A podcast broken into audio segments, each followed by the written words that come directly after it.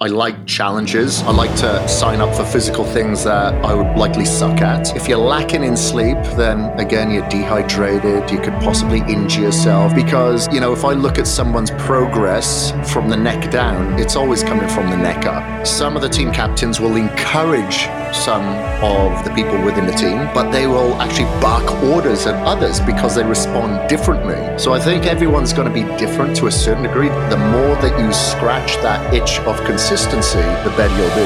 Welcome to the Melanie Avalon Biohacking Podcast, where we meet the world's top experts to explore the secrets of health, mindset, longevity, and so much more.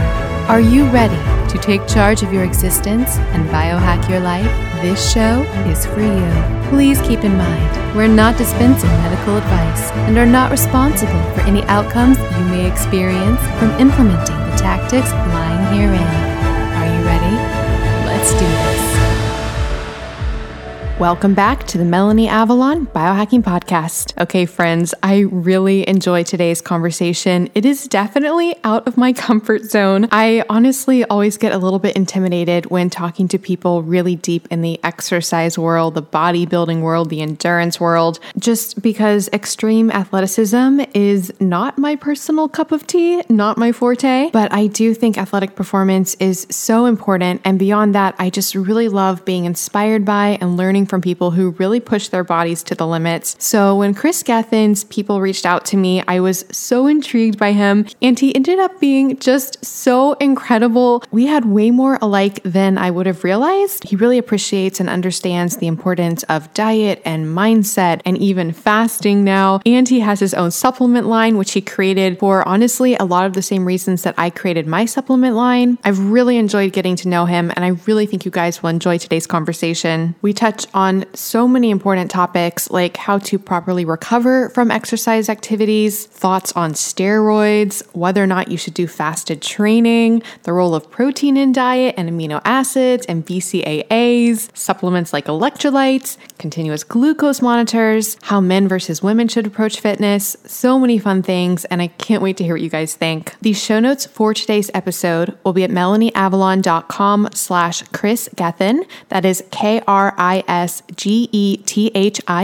Those show notes will have a full transcript, so definitely check that out. There will be 2 episode giveaways for this episode. One will be in my Facebook group, IF Biohackers, Intermittent Fasting plus Real Foods plus Life. Comment something you learned or something that resonated with you on the pinned post to enter to win something that I love. And then find my Instagram, check out the Friday announcement post, and again, comment there to enter to win something that I love. If you're enjoying this show, honestly, the best way to support it is to subscribe and or write a brief review in Apple Podcasts. It helps so much more than most people realize. So thank you so much in advance for that. I have a very exciting announcement, friends. I have officially launched a TikTok channel. I've been on Instagram for a while, but it is time for TikTok. And with the channel, I'm going to be posting daily, very high quality, awesome biohacking content, tips and tricks, things from my life. And I really want to bring the glam to biohacking because I feel like biohacking can be very male-centric or focused on a certain type of person. And I just want to break that stereotype and bring all the sparkles. So please join me there. My handle is Melanie Avalon Official. Please let me know what you'd like to see from me, what you think of the content. I do feel pretty shy about it. So please join me so that we can be friends and just go on the most epic biohacking adventure. Okay, friends, Spirulina update. It is still coming. I know it's been taking a while. It's just because I want to make the most ideal Spirulina tablets on the market, ones that are tested for purity and potency and to be free of all pesticides and just the highest quality. So we've got that Spirulina source. It tastes awesome. The issue we're experiencing is that in order to make it into tablets, it requires another ingredient. If you are currently taking Spirulina tablets and they say they are one ingredient, they are not one ingredient. There is something in there that is helping to keep that structure. So we're trying to figure out which route to go with this. It's really fun because I keep trying different samples. I think I know which one I like the most, but we'll see which one I end up picking. Either way, I really love the taste of our Spirulina. It doesn't taste fishy or algae-y, and I really experience the benefits. So stay tuned for that. In the meantime, you can get my other AvalonX supplements at avalonx.us. Friends, have you jumped on the Serapeptase bandwagon yet? That's what I launched with, and to this day, it continues to be my most favorite supplement ever. It's a proteolytic enzyme created by the Japanese silkworm. When you take it in the fasted state, it actually breaks down non-living, problematic proteins in your body, so it can help address an array of issues. Like I said, it will clear your sinuses, calm inflammation. It may help reduce cholesterol. Studies have shown it can break down amyloid plaque. It can help alleviate pain and so much more. I take it daily. It is one of the most important supplements in my arsenal. This is the new year. Start it off right. Get some Serapeptase. You can get 10% off with the coupon code Melanie Avalon, as well as a 20% off code when you text AvalonX to 877-861-8318. That's AvalonX to 877-861-8318. Those codes will also work with my fantastic partner, MD Logic Health. For that, go to melanieavalon.com/MDLogic. And of course, all of my supplements I formulated to be the very best on the market. They're tested multiple times for heavy metals and mold. They're free of all common allergens as well as problematic fillers, which goes back to that whole spirulina formulation issue I was talking about. They come in glass bottles to help prevent leaching of plastics into ourselves and the environment, and we even use the minimal amount of stickiness required for the labels to help with our environmental impact. To get these fantastic products, go to avalonx.us and definitely get on my email list so that you don't miss the Spirulina launch special. For that, go to avalonx.us/email list. Another resource for you guys. If you struggle with food sensitivities like I do, you have got to get my app Food Sense Guide. It's a comprehensive catalog of over 300 foods for 11 potentially problematic compounds. These include things you may be reacting to, like gluten, lectins, FODMAPs, histamine, oxalates, sulfites, thiols, whether or not something is a nightshade, and so much more. It even includes autoimmune paleo AIP status. You can learn about the compounds, create your own list to share and print, and finally take charge of your food sensitivities. It is a top Apple app, often in the top 10 for the Apple food and drinks charts. And friends, get it now because I'm going to be updating it to a subscription basis soon. So you definitely want to get grandfathered in for life at one super low price. With the subscriptions, by the way, I'm going to be implementing some pretty cool features, so I need to do subscriptions to help support that. So like I said, get it now before we change to subscriptions. You can get it at melanieavalon.com/foodsenseguide. And one more thing before we jump in. Did you know there are over 1,000 compounds found in conventional skincare and makeup in the US that have been banned in Europe due to their toxicity? If you are using conventional skincare and makeup, you are directly putting into your bloodstream toxic compounds, including obesogens, which can literally cause your body to store and gain weight. So if your diet's not working, you might want to think about what's happening with your skincare and makeup, as well as carcinogens linked to cancer. I'm not making this up, and just endocrine disruptors in general, which mess with our hormones. Thankfully, there's an easy solution to this. There's a company called Beauty Counter, and they were founded on a mission to change this. Every single ingredient is extensively tested to be safe for your skin, so you can truly feel good about what you put on, and their products really work. I am obsessed with their overnight resurfacing peel, their vitamin C serum. They have shampoo and conditioner, skincare lines for every skin type, and incredible makeup. It's so amazing that Tina Fey actually wore all Beauty Counter makeup when she hosted the Golden Globes. So yes, it is high definition camera ready. You can shop with me at beautycounter.com/MelanieAvalon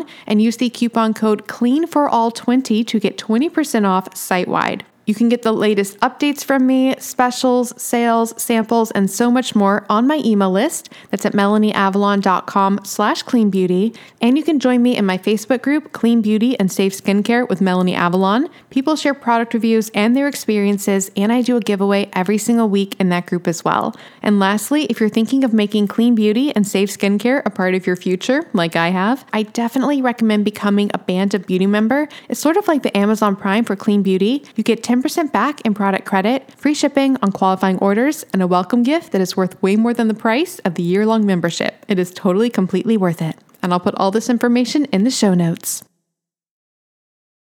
An important announcement, friends. My EMF blocking products are coming. Make sure you don't miss the launch special. For that, get on my email list at melanieavalon.com/EMF email list. EMFs are actually classified by the IARC as a group 2B, possibly carcinogenic to humans. These are such a problem. We are exposed to them through our Wi-Fi, our cell phones, our AirPods, and they are linked to so many health issues, including anxiety, migraines, headaches, even fertility issues. This is such a problem. Thankfully, you can address your EMF exposure. I'm going to help with that with my AvalonX EMF blocking product line. So again, get on my email list at melanieavalon.com/EMF email list to check that out. Without further ado, please enjoy this wonderful conversation with Kris Gethin. Hi, friends. Welcome back to the show.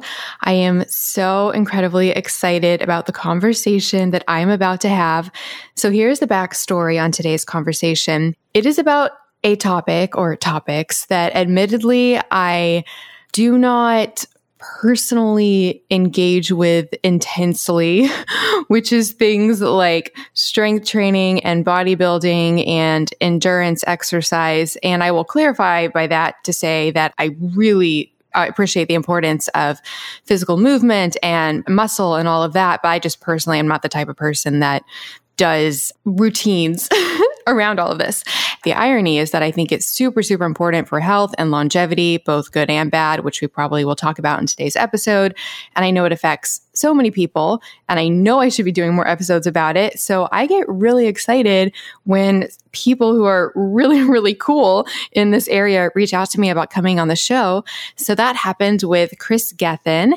He's like a legend. He has a huge following. He's the co-founder of Kris Gethin Gyms in India, KAGED Supplements, which is international, Kris Gethin Coaching. He's the host of the Kris Gethin Podcast. He's a hybrid athlete, which we will talk about in today's show, a former natural pro bodybuilder, a Welshman, a self-identified biohacker, so I love that.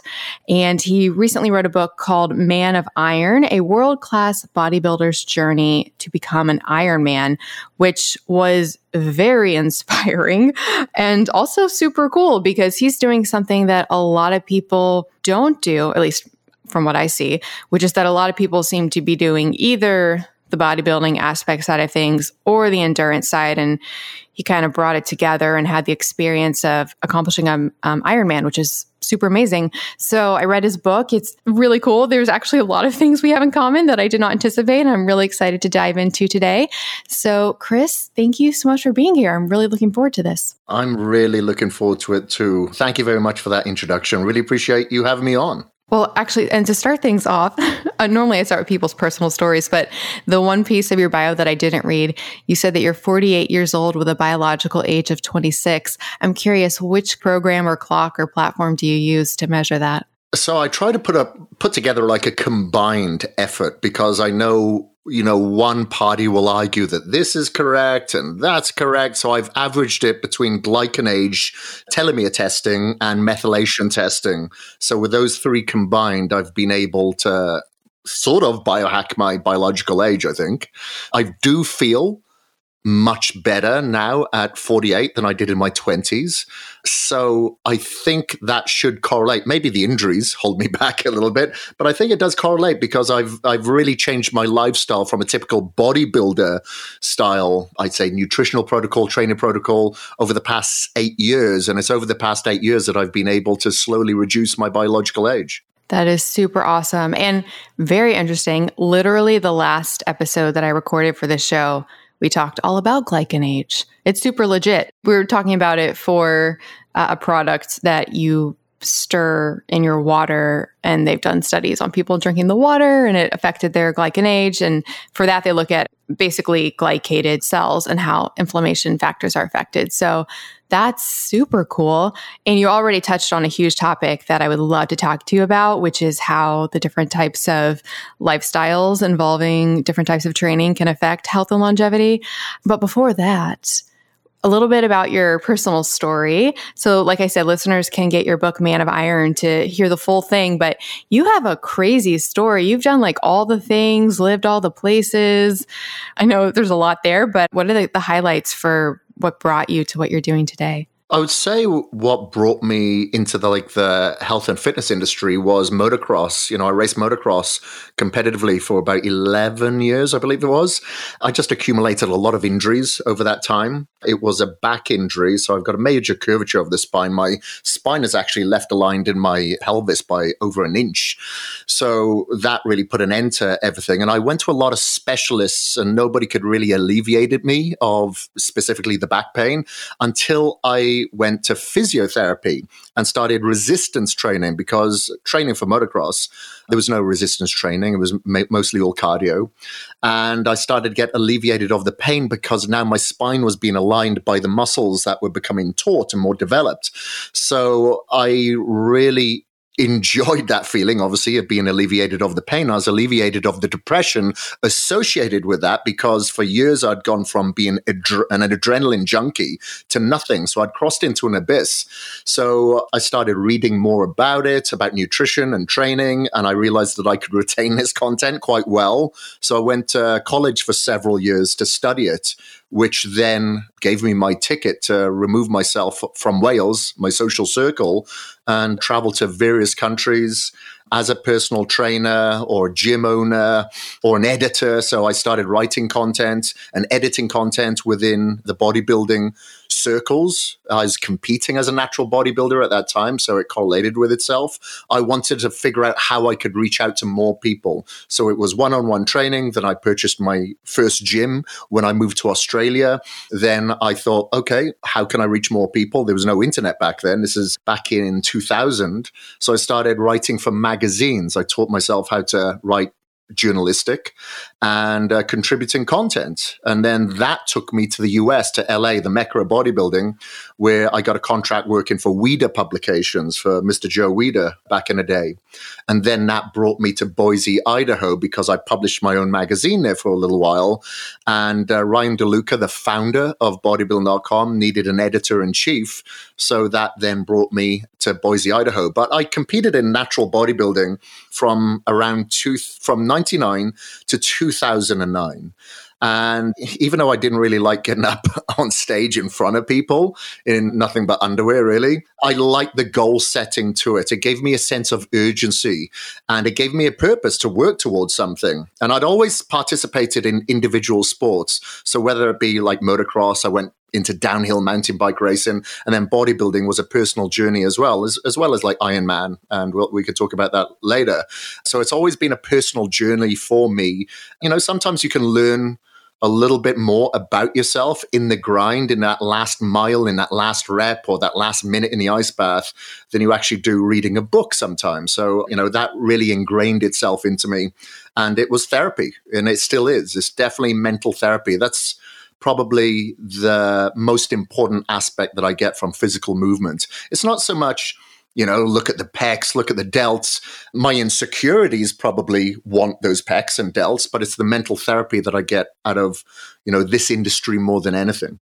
So today, are you relatively pain-free? With injuries, yeah. As I'm, you know, stood here talking to you right now, yeah, no injuries, however, or no pain. However, when I do work out, or if I do move certain things, certain ways, I've accumulated so many injuries over the years, then some of them do rear their ugly head. It's weird. It's not so much in the gym I feel them. It's always when I'm doing more endurance work, that constant repetition from running, you know, they will rear their ugly head.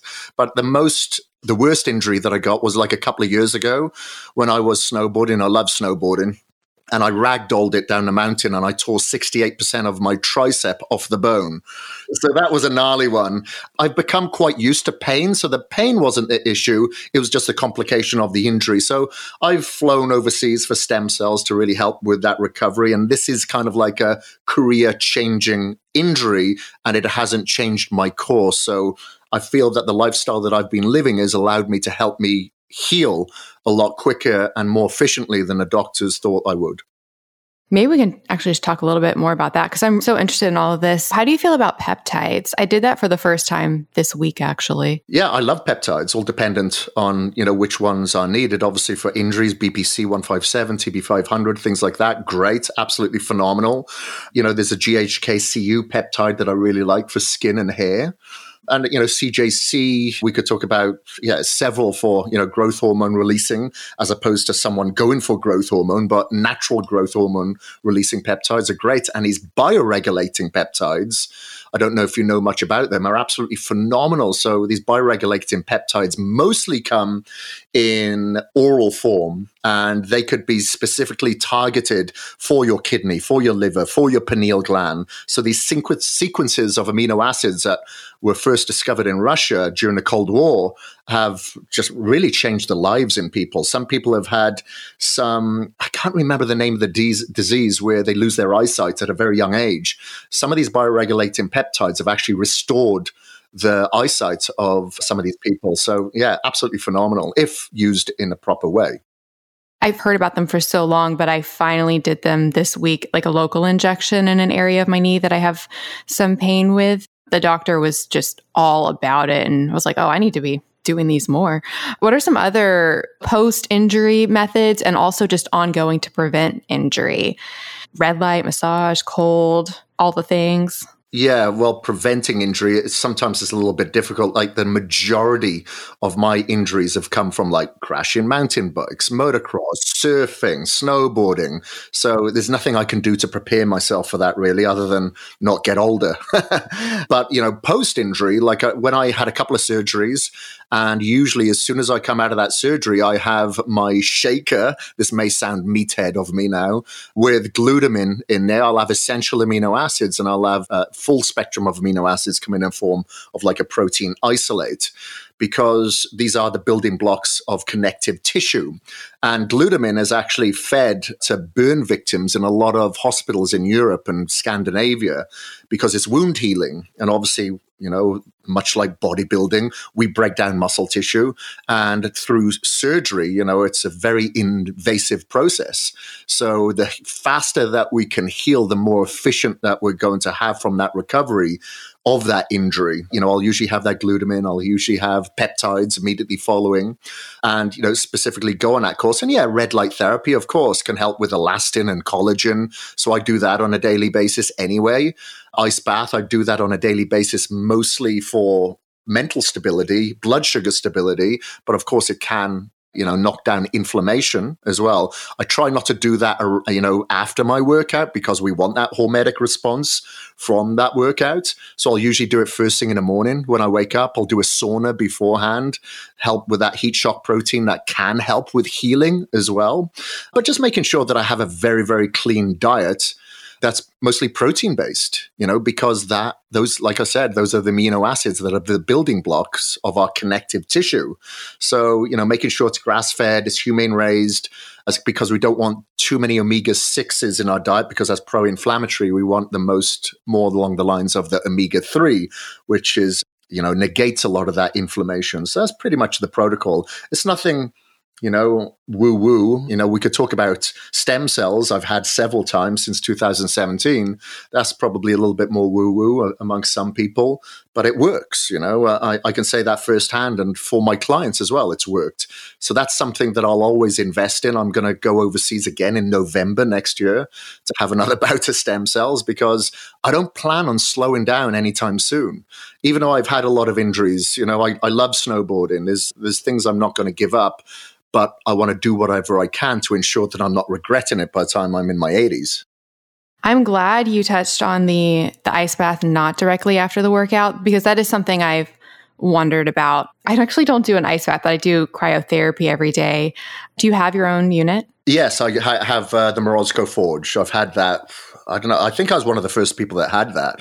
You know, I was on the fence because I'm like, God, these things are expensive, but I was, before that, I had the typical, you know, cattle trough, and you'd only do it a couple of times a week because it's inefficient. Ice. Yeah, finding the ice and getting rid of it and, you know, making sure the water's clean is just too much of a pain. So with the Morozco, because it's so convenient, you know, I'm doing it twice a day. I'll usually do like 3 minutes in the morning if I have time, or if I want to make time, I'll usually do about a minute in the evening. But like I said, I don't do it around my workout. Before my workout is absolutely fine. There's studies that actually show that you can actually perform better. You know, I don't know if you've looked into these cooling devices, like there's an Ava cooling device where you can hold onto between your sets in a workout, for instance, or, you know, if you're just on the bench and you're in a basketball game. I know LeBron James is actually using something like that, where it just cools you down through the hands so you can recover more efficiently between your sets or, you know, between your games, so to speak. So I think it has a similar effect from an ice bath where it really does help with the vasodilation inflammation, helps with the performance, helps with testosterone levels. But obviously post-workout, we want that inflammatory response. We want that hormetic response so we can heal and be stronger for our next session, our next game, our next workout. Do you know how long? Like, is it hours or like you just don't do it that day? Oh, no. Like I'd leave it for at least 3 hours post-workout. That's what I tell my clients anyway. Make sure that you have that hormetic response, which usually decreases after an hour or so, but you want to completely out the system, play it safe, 2.5, 3 hours. This is kind of an esoteric question, but it's something I've thought about with myself. And then I was thinking about it a lot with everything that you were talking about mentally, what you were experiencing with your experience with all these endeavors. You know, I was mentioning in the beginning that, like I said, I love movement. I really appreciate its effect on health and longevity, but I've never wanted to run a race or do bodybuilding. Like I've just never wanted to do any of that. But I'm very similar to things you were saying about goal setting and the individual versus community sports. Like I don't like community type. I mean, I love community and social relations, but if I had to do a sport, I would never want to do a team sport. And it's not because now I'm coming off as very selfish. It's more just because I like what you were saying about, you know, it's all on you and you're in a way competing against yourself. And that's what I really like and appreciate. Why do you think this is what gives people dopamine and not other people? Like, why do you think you gravitate towards these grand athletic endeavors? Do you think it's like a gene? Is it a type of person? It could be a bit of both, because if I think of my family, they're pretty much, well, my mother's side of the family is definitely much more social, where my father's side of the family isn't. I grew up on a farm as well, away from anybody. I was an only child until the age of 9. You know, my best friends were animals or just adventure, maybe an action man figure. And that was it. So I didn't really fit in at school. I didn't like school, didn't enjoy being there. I just wanted to be at home. Couldn't understand why we were learning about religious education or geography or anything like that at that time. And I couldn't retain the content. And I just felt singled out in a certain way. You know, I just didn't feel like I belonged there. So maybe it's part genetic, maybe it's part of my upbringing. You know, it's like if you look at team captains, some of the team captains will encourage some of the people within the team, but they will actually bark orders at others because they respond differently. So I think everyone's going to be different to a certain degree, just like we have different personalities, character traits. I do understand that, you know, social connection is very good for longevity, and it's probably the only biohack that I'm not really employing as often as I could or should. But you know, maybe there's some sort of anxiety around it. I don't like the pressure being put on my shoulders, and I don't like to put the pressure on anyone else, where if you are, you know, just doing an individual thing, whether you win or lose, it's all down to you. Same here with, it's kind of funny with the pressure on people's shoulders. I even, like, people often tell me that I should be a doctor or work one-on-one with people, but I like don't want the responsibility of being responsible for other people. Like I'd rather just learn what I can learn and share it. But going back to so the actual Ironman, what inspired you to do this? And not only to do it, but you were a bodybuilder and then you gave yourself 6 months to train to do an Ironman and you did it. So first of all, what inspired that? And then what was that journey like? So what inspired it initially, I guess, is a little bit of boredom. I like challenges. I like to sign up for physical things that I would likely suck at. So if someone tells me, you're probably going to suck at that, I'm like, sign me up. So, you know, that challenge it's engaging, and it kind of gives you a purpose, makes you feel alive, much like if you jump out of a plane or if you do a bungee jump, if you like adrenaline, it's going to make you feel alive. And I guess that was part of it. And a lot of people said, well, you're not going to be able to do it at your size, being 220 pounds at 5'8". You're a bodybuilder. You know, you're not fit. You require too much oxygen.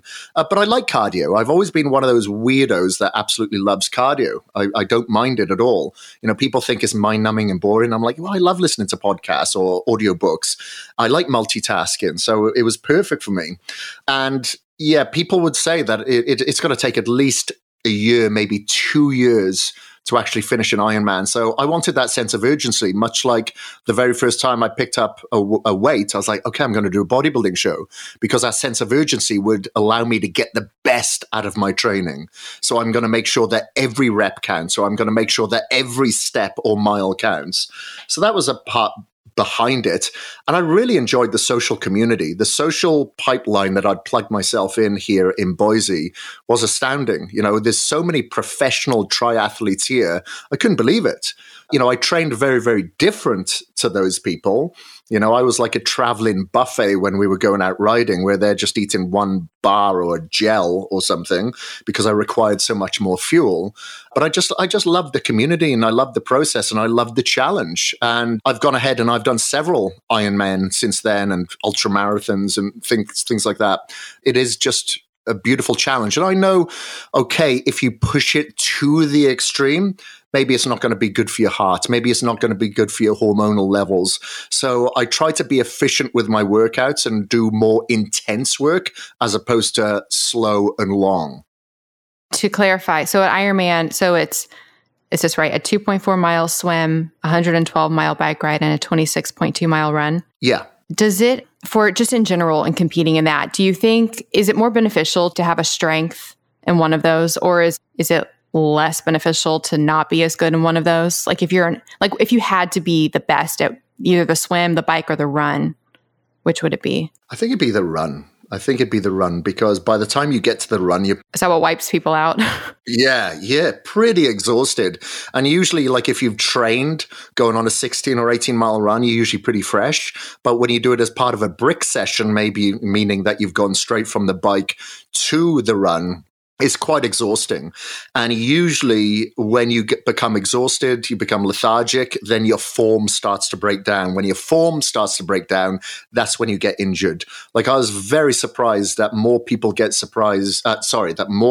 injured just doing a run as opposed to doing a PR on a deadlift.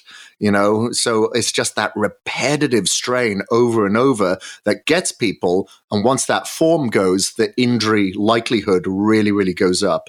So I'd say it would be that. And for me personally, for sure, a lot of my running, I just did off-road because I just didn't want that compound of the hard surface. But, you know, what you do on a day, there's nothing you can do but run it. Do you know why they picked that order of the swim and then the bike and then the run? Yeah, well, it was originally in Hawaii that they decided to put it together, though. So it was like a swim race, from what I understand. And then they added the bike, and then they added the run. Then they added, just keep out. So they could add a fourth thing. They could. Yeah, I don't know what that would be. Oh my goodness. So in your experience of training, well, first of all, was there anything like going into the 6 months? Did the training sort of materialize the way you anticipated, or did you experience things in your training that you didn't anticipate?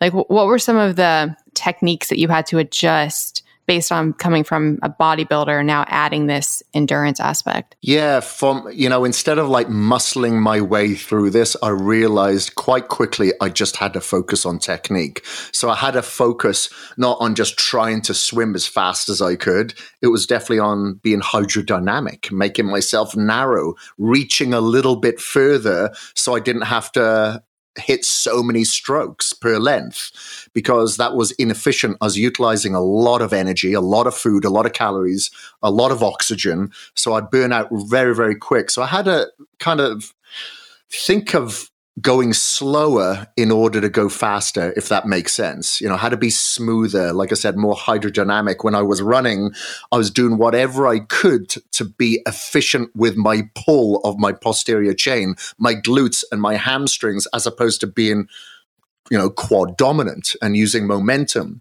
So I did a lot of running on what's called like a Woodway curve, where you power the treadmill by yourself. So I'm actually using my glutes and my hamstrings a lot more, so that could correlate to the run. So it's more efficient, and I didn't, succumb to, knee strain or hip strain or flexor strain. So that was the main thing. And then in the gym, I realized that I was definitely overtraining, because I'm a high volume trainer. I love doing high reps. 20 reps is usually my minimum. I just love the intensity, and it works for me. But doing the high reps, which I thought would actually help with the run, with the cycling, with the swim, actually did the opposite. It worked against me because I was checking my heart rate variability. I was, figuring out how I was recovering. My HRV was just tanking. I just felt like I had nothing in me. So I drastically dropped the volume of my workouts. I lessened the exercises. I lessened the amount of sets I was doing or the amount of reps I was doing, and just hit heavier work and more rest between those sets. And with that, then all of a sudden my sleep was better. My HRV started to come up and I started to hit new PBs. And instead of going from 5 days a week, which I usually train, I had to bring it down to about 4 days a week in the gym, which helped immensely. And then when I was actually out doing, the swim, bike, run, I started working on a lot more intensity. So hill sprints and doing more sprints in the pool as well. And that just helped with my cardiovascular function, and it helped with the strength in the race as well. Because a lot of races, like I've done races that are very, very hilly, but then I've raced in Tempe, Arizona, and it's very, very flat, but you have a lot of corners in that flat race. So you're still having to use strength to come out of those corners of, for instance, the bike. So I found that the weight training really does help when you're working more explosive as opposed to volume. Hi, friends. Do you want to come hang out with me and Dave Asprey and so many other guests I've had on the show? You simply must come to the 10th Annual Biohacking Conference, May 30th through June 1st in Dallas, Texas. And of course, I have a massive discount code for you guys. I went last year to the one in Orlando, and it was one of the most fun times of my entire life. I met and got to hang out with so many guests that I've had on the show.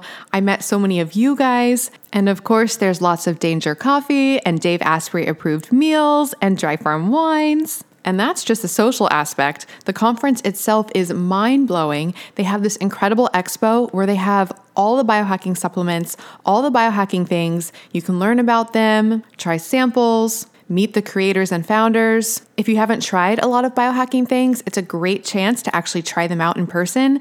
Things like brain tap, infrared sauna, hyperbaric oxygen chambers, and so much more. There are so many incredible speakers as well. You can hear talks from people I've had on the show like Paul Saladino, Dr. Daniel Amen, Dr. Sarah Gottfried, Dr. Mercola, Dr. Annika Becca, and that is just a few of them. I seriously had the time of my life last year, and I would love to hang out with you guys. And you can get 35% off tickets. Just go to melanieavalon.com/biohackingconference and use the coupon code BCMelanie to get 35% off your tickets. That's melanieavalon.com/biohackingconference with the code BCMelanie to get 35% off your tickets. This code can be used for general admission or for VIP access. Seating is limited. They do sell out. They sold out last year. So get your ticket now. And if you come, definitely let me know because I want to meet you. So hopefully see you guys in Dallas. melanieavalon.com/biohackingconference with coupon code BCMelanie. Get your tickets now. I'll see you guys there. This is such a naive question. So Ironmans, do they happen all over? I was wondering if you do like altitude training or if that is something that applies. Yeah. So fortunately, I'm in Idaho and close to the Sawtooth Mountain. So I'd go up to Stanley and I'd do some rides up there. I'd do like 100-mile ride. I'd go for a swim in a lake and obviously runs around there. So the high altitude training really, really helps. But Ironmans are held all over the world all the time. Plenty to choose from. Are some of them known to be more difficult than others just based on where the trail is? Yes, correct. So the one that I did in Coeur d'Alene, I've done that a couple of times. That is known to be, that's in the red. So that's one of the hardest ones because of the altitude, because of the heat, because it's right in summer as well. Very, very hilly course. So that's in the red. Like there's one in Wales in Tenby, that's in the red. That's supposed to be very, very hard as well. However, the one I did in Tempe, Arizona, that I said was flat, that's known as one of the easier ones, but I found it just as hard. Because of all the corners just pedaling your way, mostly from the bike. I just found it just as hard. And so for people who would like to attempt an Ironman and train for one, because you have so many tips in the book, Are those tips specific to people who are coming from a bodybuilding background, or are most of them applicable to most people? Well, I'd say mostly for people that are coming from a strength-trained background or they're larger athletes, because if you're a larger person, you do have to train a little bit different because we just succumb to so many more injuries of that weight that's mostly from the run, that compound constantly on our spine, our hips, our pelvis, our knees, our ankles, our feet. So it's mostly for the larger person. And obviously you have to make sure that, you know, the bike is fitted specifically for you, because a lot of these bikes are not fitted for people that are larger. So, you know, you have to have a specific bike fit. Otherwise, it's going to be a very uncomfortable ride, especially when you're riding over 100 miles in training, let alone the actual race. So I'd say it is definitely more specified to the hybrid athlete, meaning coming from a strength-trained background, but don't want to give that up to start doing cardiovascular exercise. Well, speaking of the bike, how important is the investment that somebody puts into all of the specific equipment? Like, does it really matter, all like really fine-tuning everything? Look, if you are at the top of the game or you want to be at the top of the game, then yeah, you know, because I know people in the Ironman community seem to have a lot of disposable income because they'll go, hey, check out my new wheel. It costs $6,000 because it's so light and it's strong at that weight. But for the rest of us, no, it's not important. Like, I've ridden a Cervelo bike in every one of my races, and I bought it for $800 secondhand because I know, look, I could spend so many more thousands on a better bike and a lighter bike. However, I could go and drop 20 pounds as well, but I'm not going to do that. So it would probably be lost on someone like me. You know, the most important thing I'd say is the wetsuit. You want to make sure that you get a high quality wetsuit, because when you get the folds in your armpits, on your neck, and it starts chafing, it's not a pretty sight. Oh man, so many things I wouldn't even think about. Yeah. And if you've got like a big, larger chest, you've got to ensure that that wetsuit is, you know, fits that chest. However, you may have a small waist, so it has to be fitted accordingly. You mentioned it in the book and just now that you chose not to lose weight. Could you have lost weight and still maintained, or would it have sacrificed some strength? No, I definitely would have sacrificed strength. You know, so if you watch any bodybuilder that's getting ready for a bodybuilding show, usually they're about at least 20 pounds heavier in their quote unquote off season to their competitive shape. And they always lose strength because now you're in a calorie deficit. And I really didn't want to be in a calorie deficit while I was preparing for the Ironman, because you just go through so many calories. And of course, you know, bodybuilding is where my pivotal foot is. I enjoy that activity. Like I said, it's very therapeutic. So it wasn't something I wanted to sacrifice. How do you feel about natural bodybuilding versus conventional? Which, to clarify, again, all my naiveness is coming out right now. In conventional, non-natural bodybuilding, is it legal to use anything like steroids, or is it all just illegal, but everybody's just doing it? Yeah, it's illegal, but everyone's doing it. That's so interesting to me. Yeah, in untested shows. You know, I was exactly the same as you, Melanie. Back in 99, when I competed in my first show, I had no idea there was such a thing as natural bodybuilding shows. So I went and competed in an untested show. I was definitely the smallest person on that stage, but because I was just so shredded, I managed to get on the podium. I got a good placing. But I remember someone coming up to me and saying, you know, what did you use to lose all your fluid? And I said, asparagus and vitamin C. And they're like, no, like what diuretics? And I'm like, what's a diuretic? You know, I had no idea. I was very naive to it. You know, like I said, I grew up on a farm. I knew nothing other than what I was reading in the magazines, basically. And they're not talking about steroids or anything like that. But yeah, it's prevalent throughout bodybuilding. You know, some of my best friends are competing on the Olympian stage, you know, but that's their choice. And if that is what they want to do to be the best, you know, that's up to them. You know, that they're not in McDonald's eating crap, and they're not, you know, drinking copious amounts of alcohol and destroying their health. And a lot of these people, you know, I'm not defending them by any means, but a lot of them are getting their blood work done every 3 to 6 months. And unfortunately, it's the amateurs that actually look up to the pro bodybuilders that are actually doing it more haphazardly, and they're not doing it with any guidance. They're looking at what someone's saying online, and that's what they're doing. So that's the unfortunate thing. The people that you see in your local gym that may be on it are probably taking more and, you know, disregarding their health than the actual professional bodybuilders that we see in the magazines. It's interesting to me because there's, you know, these quote natural competitions when technically it's all supposed to be natural, sounds like. Yeah, well, it's supposed to be, but everybody who follows the untested shows knows that everybody's untested. You know, everybody in that audience knows that the people on stage are untested. But when you go to a natural bodybuilding show, you know, those are the ones that I've always competed in. Yeah, you'll have your blood test, you'll have your urine test, you'll have your polygraph test. So you know that you are not going into that show basically on a bicycle racing against motorbikes. But if you want to go and race against the motorbikes, then you have to be a motorbike. Do people trick the system and purposely do natural ones and get around it somehow? I don't think they do. However, I do know of an organization that doesn't exist anymore that used to do testing, but that test never made it to the lab. It would end up in a skip, you know, in the trash around the back. So they'd test people just to say, hey, we got tested, but those tests never made it anywhere. You know, everybody passed. Oh, okay. Gotcha. Like, can you take, because you mentioned like diuretics, for example. So there's like pharmaceutical diuretics, but then there's like dandelion. Like, does that count as a diuretic? No, natural diuretics like dandelion, vitamin C, asparagus. No, that's absolutely fine. It's the pharmaceuticals that are banned. Okay. Gotcha. Speaking of pharmaceuticals and supplements, this would be a fun tangent.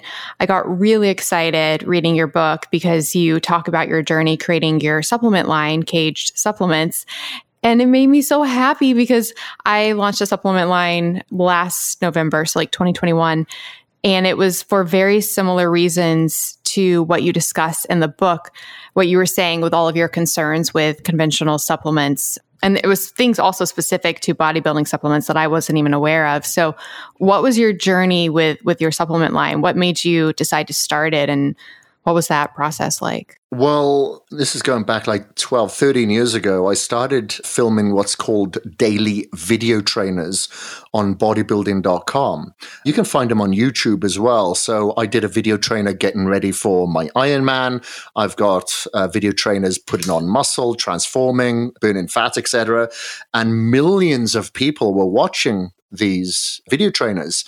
So I knew that I had a responsibility now to, you know, not kind of put my hands together and hope that the supplement that I was suggesting actually had what was inside that was written on the label. So I actually started getting some of these supplement companies tested. And, you know, I was shocked that some of the ones that were very, very small companies, the tests came out perfect, 100%. But some of these very, very well-known brands were the opposite, which I would have expected the opposite. So that's when I thought, well, I'm actually putting my sincerity on the line here. What can I do? Fortunately, when I was at bodybuilding.com, I met the CFO at that time and the formulator at that time.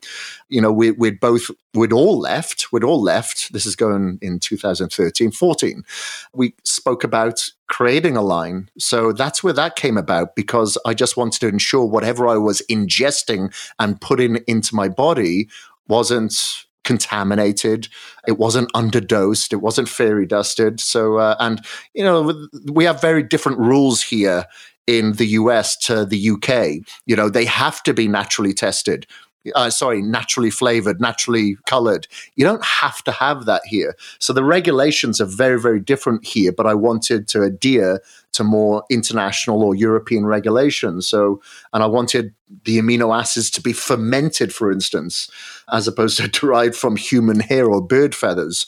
That's kind of why I went down that rabbit hole, and to ensure everything was certified specifically and mostly for heavy metals, as we know, could be a neurotoxin.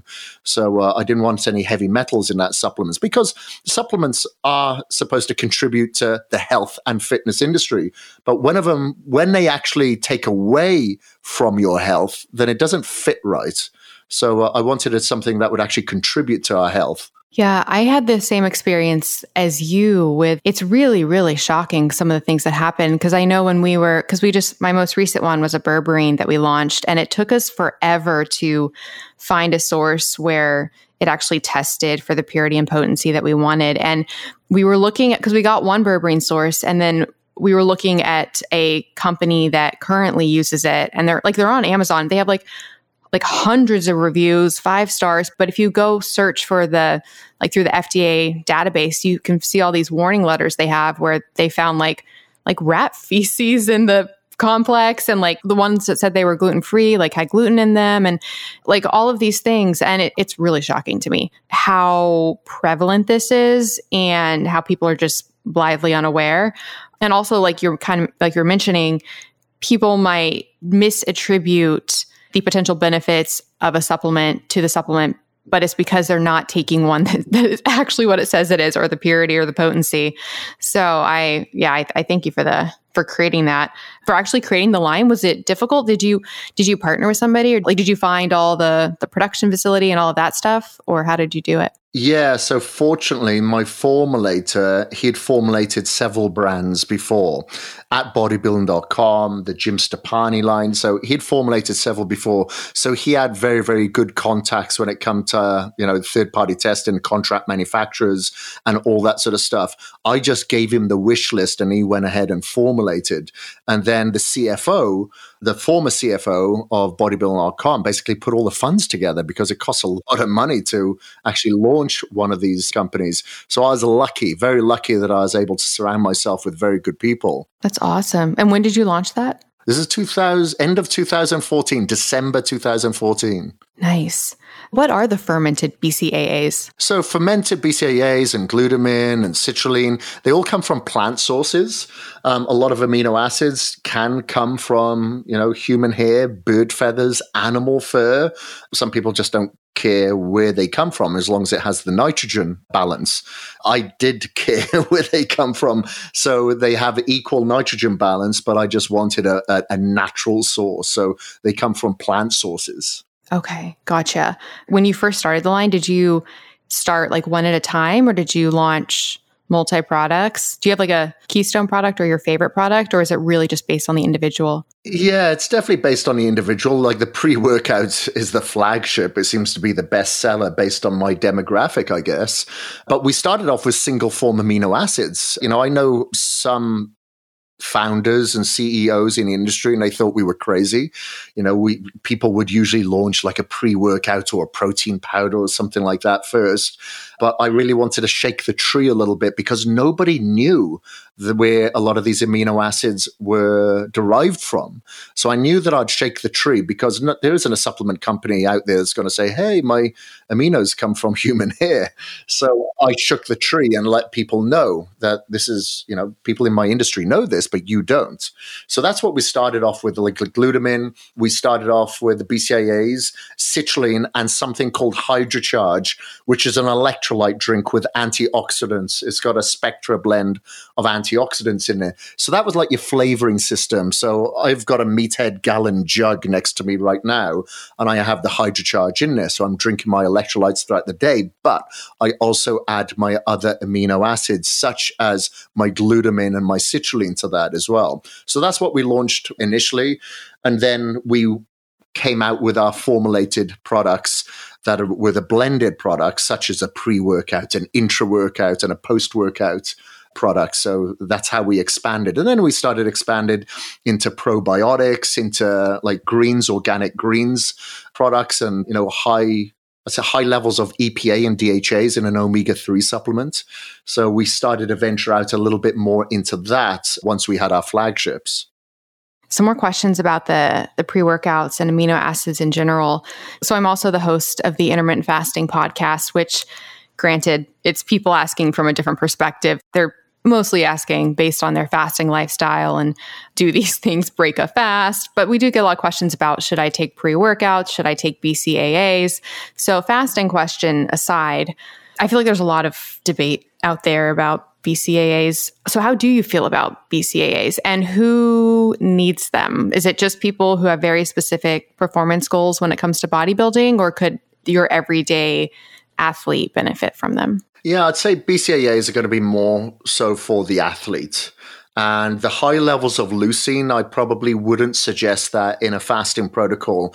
I'd suggest EAAs, your essential amino acids, which are going to have lower amounts of leucine. Because like much like if you're in ketosis, you know, the leucine can, you know, take you out of ketosis. So I wouldn't suggest the BCAAs.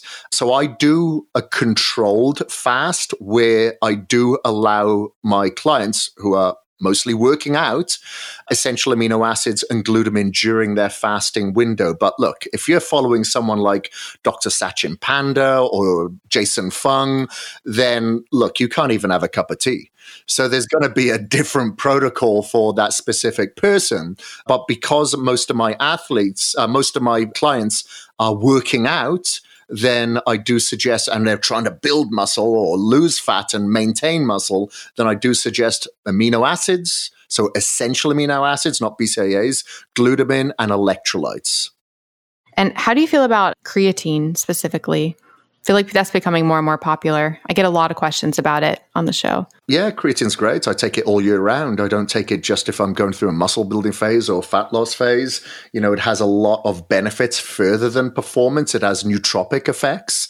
So yeah, you know, providing that individual is hydrated, because it does volumize the cells, then it's absolutely fine. You know, obviously it can contribute to higher creatinine levels if you're having your blood work done. So you're looking at your BUN levels, your creatinine levels, they can increase slightly, but that's just part of the waste product. So it's absolutely fine, providing, as I said, that you're hydrated. Does it create hydration specifically in the muscles, or is it like all over? Like, do you just retain water all over? No, in the muscles. So it's cell volumizing within the muscle cell. Only if that person is dehydrated that they're going to have subcutaneous fluid holding. You know, it's like if I deal with I deal with a lot of obese clients. A lot of the time they have edemas and they're holding a lot of subcutaneous fluid just because they're not hydrated. They're just not drinking enough. And usually after a couple of weeks of drinking much more water, then they lose that fluid. Okay. And then similar to the question about the ice baths and the cold water after workouts, do you have thoughts on taking supplements or drinks that have antioxidants while working out? Do you think that negates any of the body's natural antioxidant response? Yes, correct. So I wouldn't suggest high levels of antioxidants like vitamin E or anything like that around your workouts, because that's going to negate that hormetic response that you want from your workout, or it can certainly contribute towards it. So I generally don't have my clients, and I generally don't do myself, have a lot of antioxidants around workout time. And then what about protein from food? You mentioned earlier following a high protein diet. I follow I basically eat protein as my main thing and fill out beyond there. How do you feel about adequate protein intake or ideal protein intake and protein sources? Do you favor a certain type of protein over another?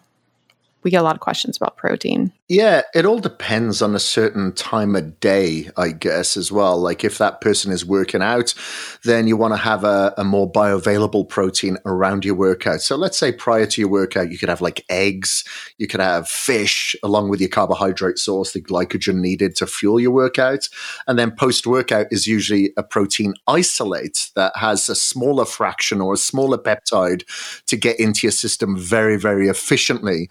And then around that, you know, the other times, and it doesn't really matter, I don't believe, if it comes from, you know, like poultry, as long as it's humane raised, or if it's coming from a steak, as long as it's grass fed.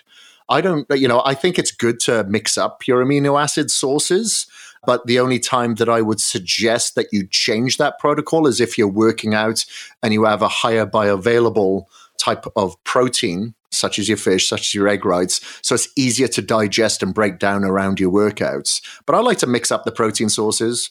You know, I like to have, I do eat organs. I'll have organs as well on a daily basis, mostly liver or heart, you know, just to ensure, because like as a bodybuilder, we usually eat a lot of muscle meat. Actually, the majority of the world eats a lot of muscle meat. So we're just getting so much methionine, which can lead to the onset of aging. So I think it's very important that we have plenty of glycine in our diet, coming from collagen, coming from organs or bone broth or anything like that to kind of negate the effects or supplementation. Hi, friends. An incredible fasting aid is coffee. Yes, I am all about the coffee. I am a huge fan of its health benefits, as well as how it can support your fast and really help with energy and fat burning. And I have a big announcement. The brand of coffee that I have been drinking for an entire decade now, I am no longer drinking. There's some drama, there's some science, and I'm about to tell you how to get a discount on my new favorite coffee. So I've been drinking the coffee formerly known as Dave Asprey's Bulletproof Coffee for literally a decade. I do not drink it now, so this is not a Bulletproof Coffee commercial, but I started drinking it because I so trusted Dave and his obsession in creating mold-free coffee, because moldy coffee beans is a huge problem, and a lot of people can get health issues, brain fog, and crash after coffee because of the mold contamination. Dave has been talking about this for so long, so I really trusted him, and I would drink Bulletproof Coffee, which I absolutely loved, and loved that it was mold-free. Then there was some drama. Dave sort of got kicked out of Bulletproof. He might be going back. There's a lot of stuff going on with that. Follow him on Instagram if you want to learn more about that. He even talked about it at the recent Biohacking Conference. But in any case, drama aside, he can no longer speak to Bulletproof Coffee as to whether or not it is mold-free, and he ended up making a coffee even better than Bulletproof Coffee, and it is called Danger Coffee, and friends, I love it. It's the first coffee that is not only mold-free, but actually can help you remineralize. Yep, that's right. Danger Coffee contains a patent-pending formula that actually remineralizes your body with more than 50 trace minerals, nutrients, and electrolytes. On top of that, it is super clean. I know people like to see organic labels. Friends, I have learned so much about the certification industry, and honestly, the best of the best is finding people that you trust who do extensive testing and third-party certification. That's what I do with my AvalonX supplements, and that's what Dave does with Danger Coffee. So with Danger Coffee, they use a process that far exceeds government and industry standards, and it is third-party lab tested, so you can rest assured it is free of mold toxins. As for the flavor, Dave selected these hand-picked farm direct beans for their quality, their superb flavor, and their elevated performance. I love the taste of it. It's much richer and more nuanced than Bulletproof Coffee. It's honestly one of the best coffees I've ever tasted, and it's so exciting to know that when I'm drinking it, I'm actually helping to remineralize my body. So that's right, if you want your coffee to contain antioxidants, anti-inflammatories, micronutrients, and help optimize your fasting, you want Danger Coffee. And of course, I have a discount for you guys. You can go to melanieavalon.com/dangercoffee and use the coupon code MelanieAvalon to get 10% off. Again, that is melanieavalon.com/dangercoffee with the coupon code MelanieAvalon for 10% off. This is my favorite coffee. Like I said, it takes some really good coffee and convincing biohacking health reasons to break me from my 10-year decade Bulletproof Coffee habit. But sometimes you just gotta upgrade. And by the way, this would make epic presents for people. This can just become your go-to present. Not only will people love it, but you'll be helping their health as well. Everybody wins. melanieavalon.com/dangercoffee with the coupon code DangerCoffee. So interesting that you mentioned heart. I actually haven't had it, but I was thinking about it the other day. Is it technically a muscle meat? Is the heart a muscle? It is a muscle, but you do have higher levels of glycine in there. Oh, really? Yeah, and it does taste pretty very similar to like a steak, for instance. That's what I've heard. Yeah.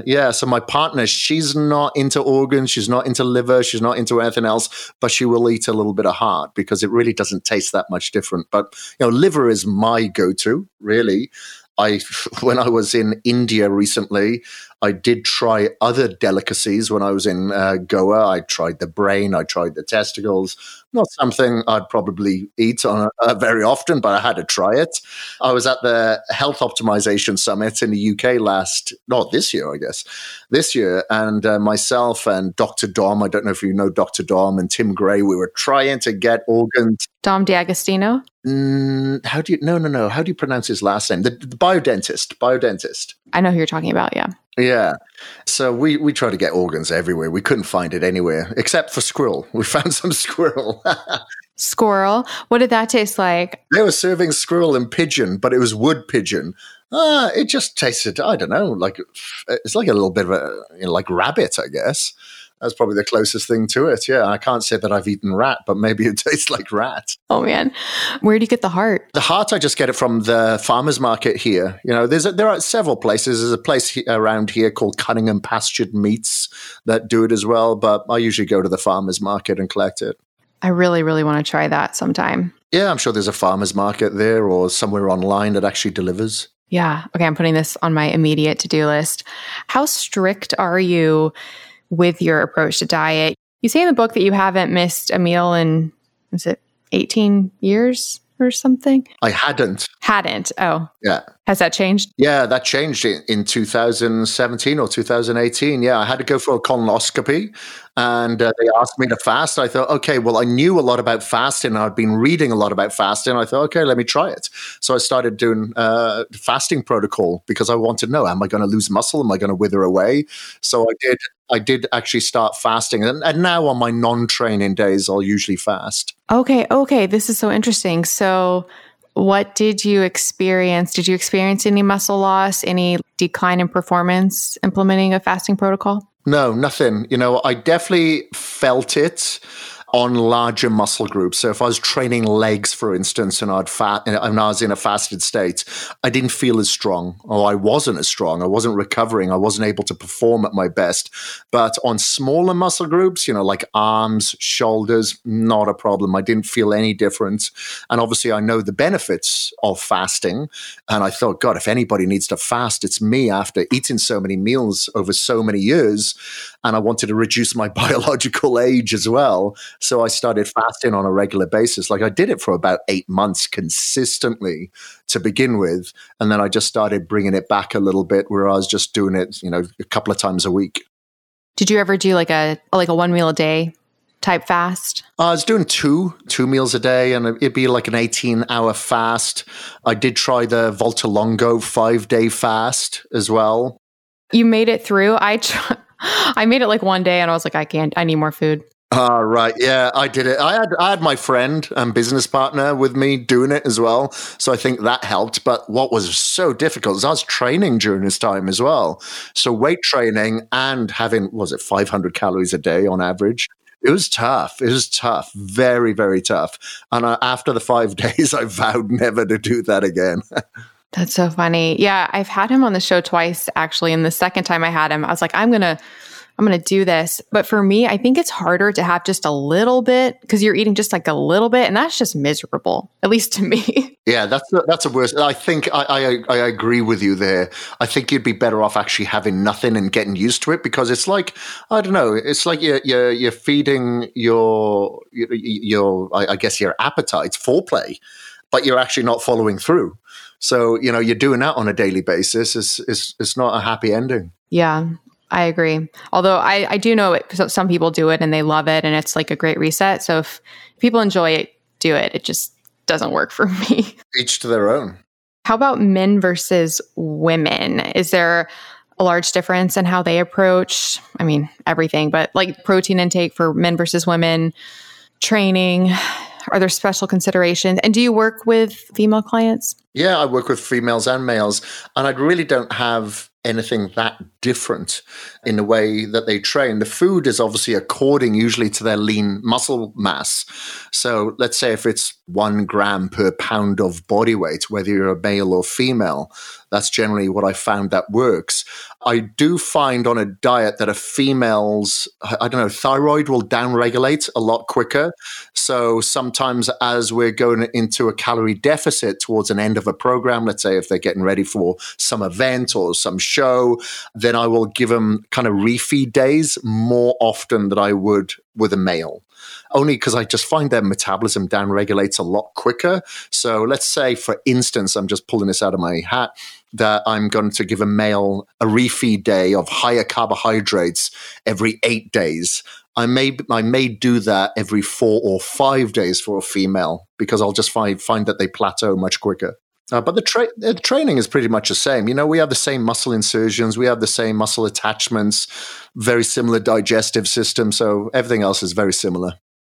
Do you see between the two sexes, is one more inclined towards certain types of injury than the other? Or is that also pretty similar?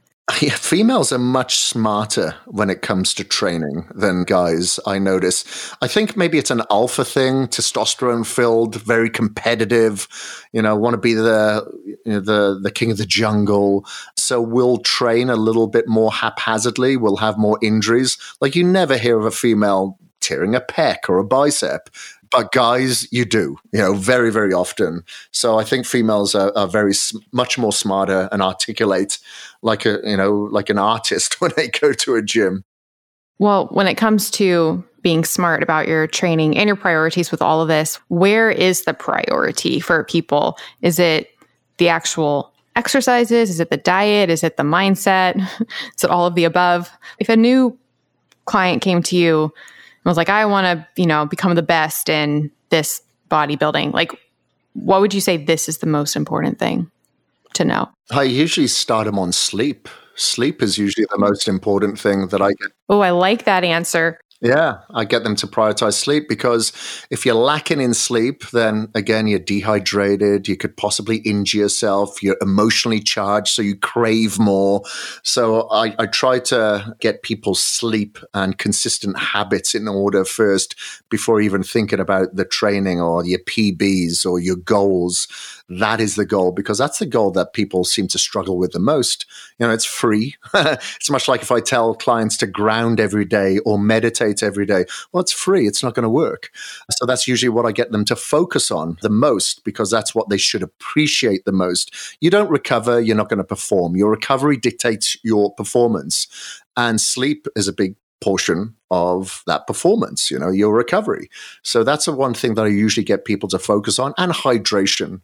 I noticed specifically in Europe, I have a lot of clients that just drink coffee and tea, and I think that's their hydration. So hydration is a big portion of it. If your body's made up of around 70% fluid and you want to perform, and maybe you live in a humid climate, you're just not going to. A lot of the time, if I look at, all my own progress, if I'm down, I'm just not performing as I should from a mental and physical aspect, it's usually not the food, it's usually the fluid. That's another thing, a component that I'll focus on. And the consistency, because, if I look at someone's progress from the neck down, it's always coming from the neck up.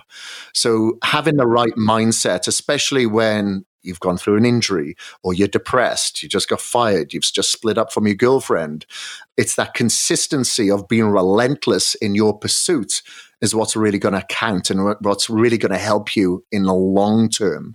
Because if a client ghosts on me, it's usually because they've gone through a breakup, or, they've been on holidays and they have shame now, because they haven't followed the protocol as they should.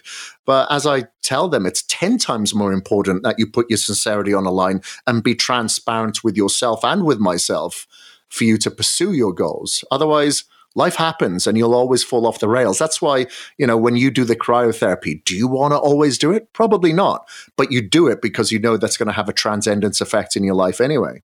Yeah, like to that point, we were talking before this about how it got cold recently. So it was 8 degrees and I still went to cryotherapy, and my friends were making fun of me. They're like, why did you go? I was like, it's about the habit. Like, it's about just doing it every day, regardless.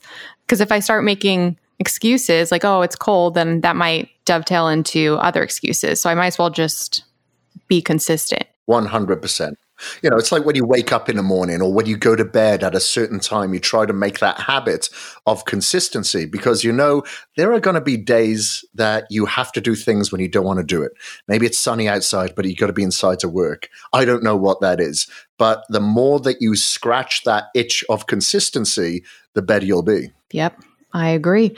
For your sleep, I would guess, since you're an early morning person, that maybe you don't struggle as much with insomnia and sleep issues as other people, as like night owls, but I could be wrong. Have you struggled historically with sleep? Yeah, I have. I had major sleep issues up until 2014. I was diagnosed with mold toxicity. You and me both. Oh, really? No way. Oh, wow. So yeah, did that affect your sleep? Yeah. I mean, it's hard to know because there were so many things happening at one time. I just did not feel well, like heavy metal poisoning and mold and all the things, and insomnia.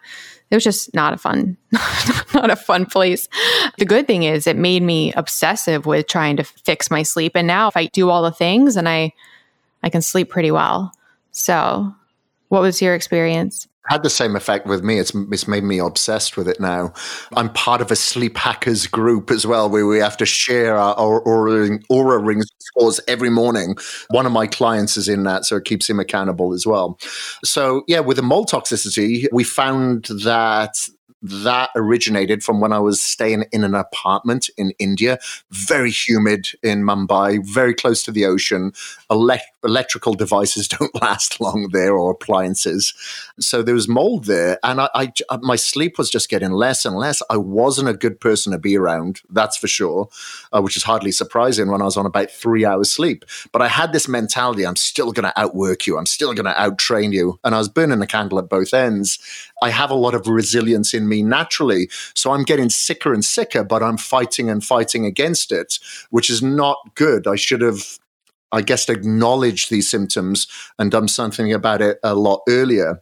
But when, you know, and I exhausted everything, you know, whether it's supplementation, medication, going to bed every night was like getting on a 12-hour flight. It was just horrendous. And I'd wake up every 30 minutes thinking it's time to get up, but it wasn't. I'd only been in bed for half an hour.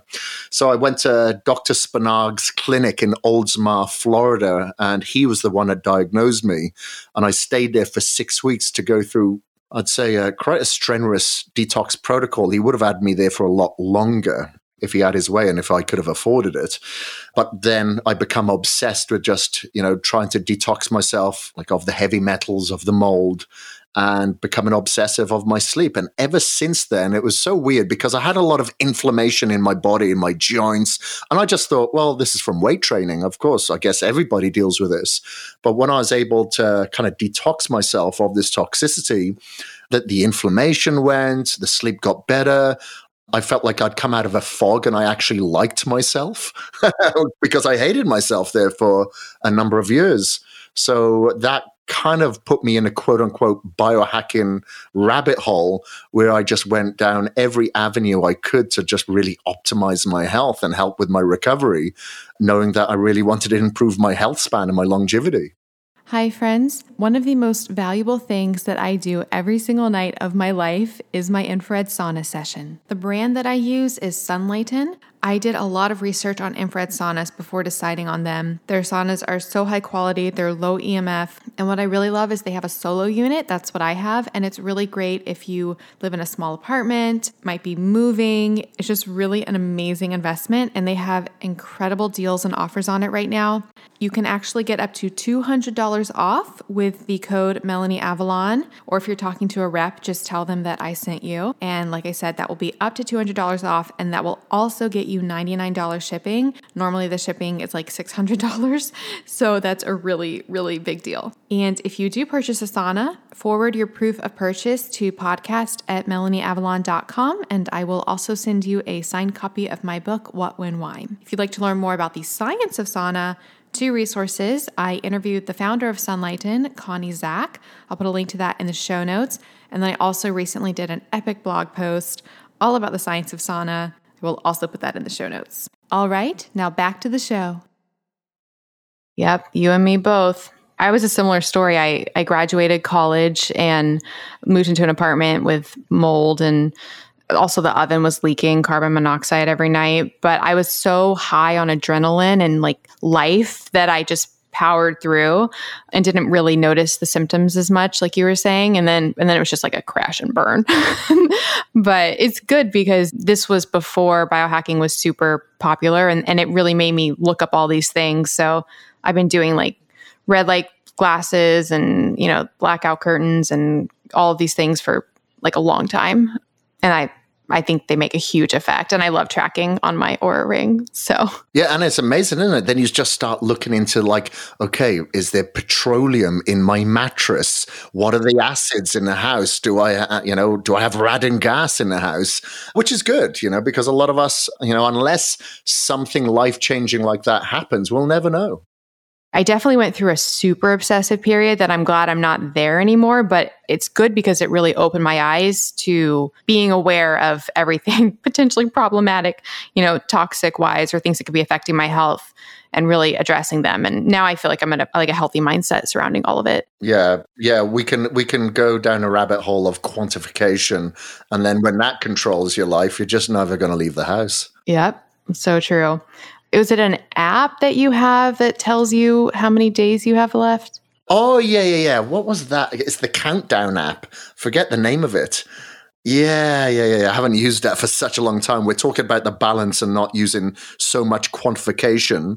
I know that was an app that basically gave me an average of how many days I have left on this earth. Wasn't how many meals you had left? Yeah, how many meals you have left, how many sleeps you have left, how many workouts that you have left. You can populate it with all sorts.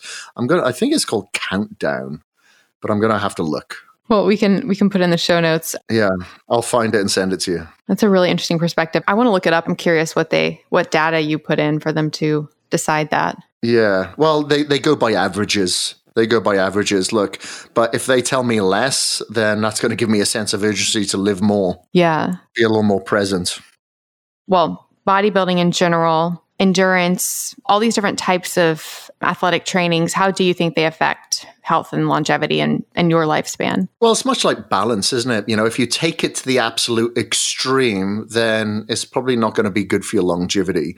I think a lot of us, like prior to me, getting diagnosed with mold toxicity, I was eating 6 meals a day, but I didn't care if it was humane raised food or if it's organic food. So if I think back, if I'm eating double the amount of meals than the average person, I'm probably doing double the amount of damage, taking in all the antibiotics from the food, for instance, or the heavy metal contamination. I don't know. So I think if you're doing it the right way, it can help, because we know that grip strength and squat strength has had a positive correlation towards longevity and obviously bone density, things like that. If you look at the blue zones, like in Okinawa, they sit on a floor. That's their resistance training. They get, these centenarians over 100 years old, they're standing up and sitting down on the floor on an average 60 times a day. So, that is probably their resistant training. Of course, they're not going to a CrossFit box. They're not competing in Ironman triathlon, but there's movement and exercise. And I think in balance, it can have a positive effect. How many people do you usually see walking the streets in their 80s, 90s with a lordotic spine or a curved spine? They've had a hip replaced. And I just think to myself, if you're just done some form of weight training. Doesn't have to be to failure, doesn't have to be to the extreme, but resistance training to give you more muscle density, more bone density, better blood flow to your brain. And there's going to be so many positive effects that you can encounter from that. And it's just making our sacrifice of being in a gym for like 30 minutes a day or actually doing some body weight movements at home. I just think it's so, so important. I mean, if you just think about the stats, I don't know what they are specifically, but on mortality and just from falls when you're older. And there's so much, preventative things that you could do by supporting that. Yeah, it's always the same, isn't it? Because it happened with my grandmother, fractured a hip or chip a bone in her back, from falling over. And then usually it's a death sentence 6 months later if you're lucky. Mm-hmm. I heard the stat the other day. I shouldn't say it because it's not good. So one more sort of overcompassing, bigger topic. You mentioned earlier the role of social health and social connections. I'm curious what your experience is, because you have a massive following and, a large audience. And what is your day-to-day experience like? And how do you feel about the social media arm of bodybuilding, which is sort of a relatively new thing in the history of the sport? Yeah, I think it's good and bad. It's funny, I was having this conversation on a podcast yesterday where I really enjoyed writing for the magazines and covering the bodybuilding events and the athletes, because everybody had this mystique about them. Nobody really knew that person other than what you would read in a magazine. And if you're covering an event or that person's training protocol, you're not finding out about it until like 3 or 4 months later, once that publication hits the shelf. And I like that mystique about people. You'd always be craving more. What are they doing? Where today, There's no mystique. However, the positive is that you can ask that person questions directly now. Like, I consider myself very, very lucky. I always say to myself, I shouldn't be here. I shouldn't be on this podcast talking to you right now. I shouldn't have all these followers. Based on my upbringing and based where I came from, I shouldn't be here. However, I'm humbled by it, and I find myself very lucky that I'm able to help people with their transformations. You know, a lot of people out there, you know, that are obese, you know, it's like they're fighting a drug, which is the food that is being marketed to them. They're drug addicts or alcoholics, and you have to treat them very much the same because they have issues, they have problems. And if I can step up and help these people, then I'm very humbled by that. And people have discovered me just through social platforms or on YouTube or something like that. So I think it's phenomenal if you use it and not abuse it, because then we do know that there's kids at Christmas at 11, 12 years old that got themselves an iPhone, and they're going to be in bed somewhere around the world right now scrolling with that dopamine fix, and then the blue light penetrating their retina to give them another dopamine of addiction to that device because they're stuck on social platforms now. So I think it's a use and abuse relationship.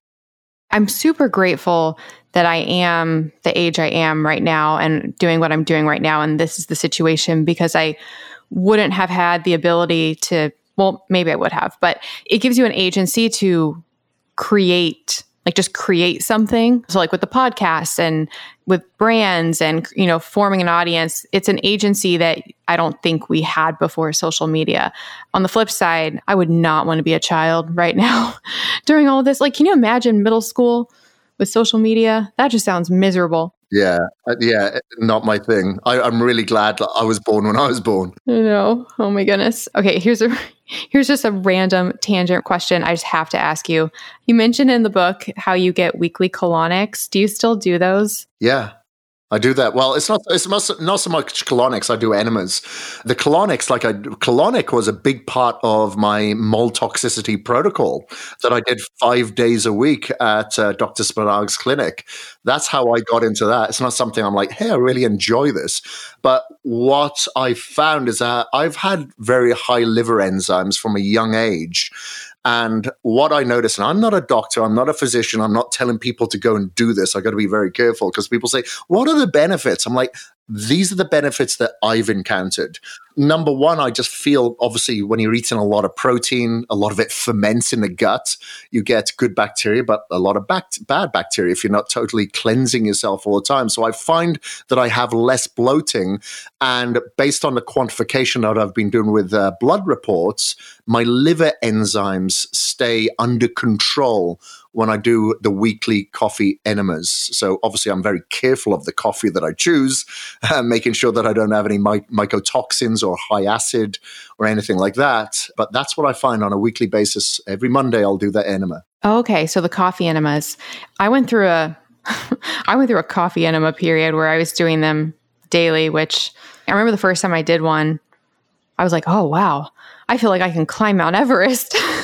This feels amazing.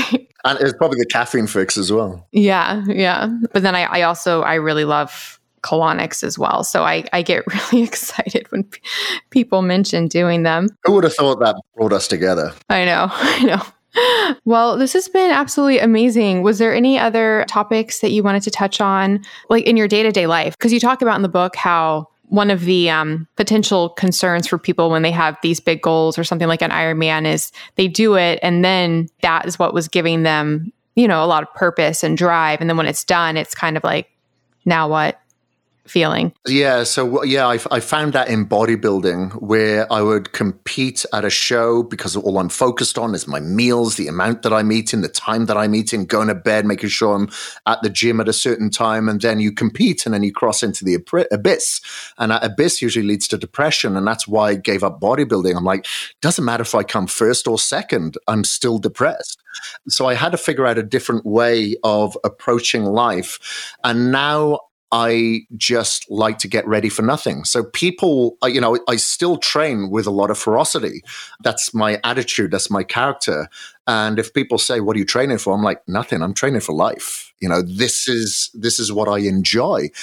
People get into training because they love bodybuilding. I got into bodybuilding because I love training. And as soon as I realized that, I'm like, okay, I love training. It doesn't matter what it is. If it's Ironman or if it's ultramarathon or getting ready for a Spartan, I just love training. I love getting out on my mountain bike. I love, snowboarding in the mountains. I love movement. And that's what I've realized now. So I can be happier with what I do. But I have got a full year ahead. I am about to travel overseas again in January to train a celebrity. So I'm going to be in India. I'm going to be in London. I'm going to be in Georgia near Russia and Italy. And then I come back in March and then I film a daily video trainer again for 3 months. So it'll be nice to be back in Boise for 3 months. Then I'll be heading over to the Health Optimization Summit in June to speak there. Are you going there by any chance? Do you know? Not as of right now, no. It's a great event. I love it. I love it. So anyway, and then I come back, I film another video trainer. In November, I go to Australia to speak at a retreat over there. And then December, I'm going to be heading to Colombia for stem cells, because I'll probably need them after that year. That is a big year ahead. With the celebrity stuff, is it like Bollywood type stuff? Yes. So this is a client that I trained initially back in 2013. And I don't usually train people one-on-one. I just don't have time. But I really respect and like this person. Riddick Roshan, his name is, a great guy, absolutely phenomenal guy. So I did say I will help him for this movie that he's getting ready for. I'm pretty sure it's way bigger than the Hollywood scene, like money-wise. It's insane. And just, the whole spectacle of it. These people aren't seen as actors. They're like gods. It's unbelievable. Yeah, it's another world. Wow, that's crazy. Well, that's exciting. Yeah, so for listeners, we're actually recording this the day before New Year's Eve. So that's a very exciting lineup that you have. Well, thank you so much. This has been so amazing. Like I said, I really enjoy and appreciate these conversations because it's something I really should know more about and I love learning about. And I think it's helping so many people, which brings me to the last question that I ask every single guest on this show. And it's just because I do realize more and more each day how important mindset is. So what is something that you're grateful for? I'd say I'm really grateful for my nieces and my nephew. I've never been one that would want to have kids, but I feel like I'm a father figure to them, even though I'm not their father. So, they keep me grounded and make me realize, wow, you can just have so much fun without even thinking about it because we're always so concerned about how we appear to other people. I just love that. So I'm very, very grateful to them. Oh, I love that. It reminds me, I was just reading a book yesterday and it was about our different happy hormones. So endorphin, dopamine, oxytocin, but it was talking about, this had never occurred to me. It's talking about how kids act like things are the best thing that ever happened to them or the worst thing that ever happened to them. But it's because it literally is the best thing or worst thing that ever happened to them because the science of the book was talking about how our brain feels about new information versus a repeated experience. But I was like, that's so true. Like things really are the best or worst. Yeah, and they are in the moment. They're releasing a lot more oxytocin than we are because we're always dopamine fixed for the future. Yeah, exactly. Well, thank you so much, Kris. This has been absolutely amazing. I'm so grateful for what you're doing, especially because I'm not super knowledgeable in this space, but I really appreciate your character that you bring to this. And that really comes through talking to you in your book and your attention to the mindset and the health aspect and everything you're doing with your supplement line and the motivation. So I really, really appreciate it. How can people best follow you, get your supplements? How can people best follow your work? Yeah, thank you ever so much, Melanie. Really, really appreciate you and everything that you've been doing as well and having me on the show. But people could just find me on Instagram. It's probably the best hub for people to come find me. It's K-R-I-S, Kris Gethin, Gethin.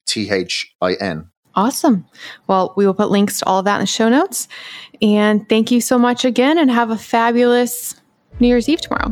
I will, and you. Thank you so much. Thank you. Bye. Thank you so much for listening to the Melanie Avalon Biohacking Podcast. For more information, you can check out my book, What, When, Wine, Lose Weight and Feel Great with Paleo-Style Meals, Intermittent Fasting, and Wine, as well as my blog, MelanieAvalon.com. Feel free to contact me at podcast@MelanieAvalon.com. And always remember, you got it.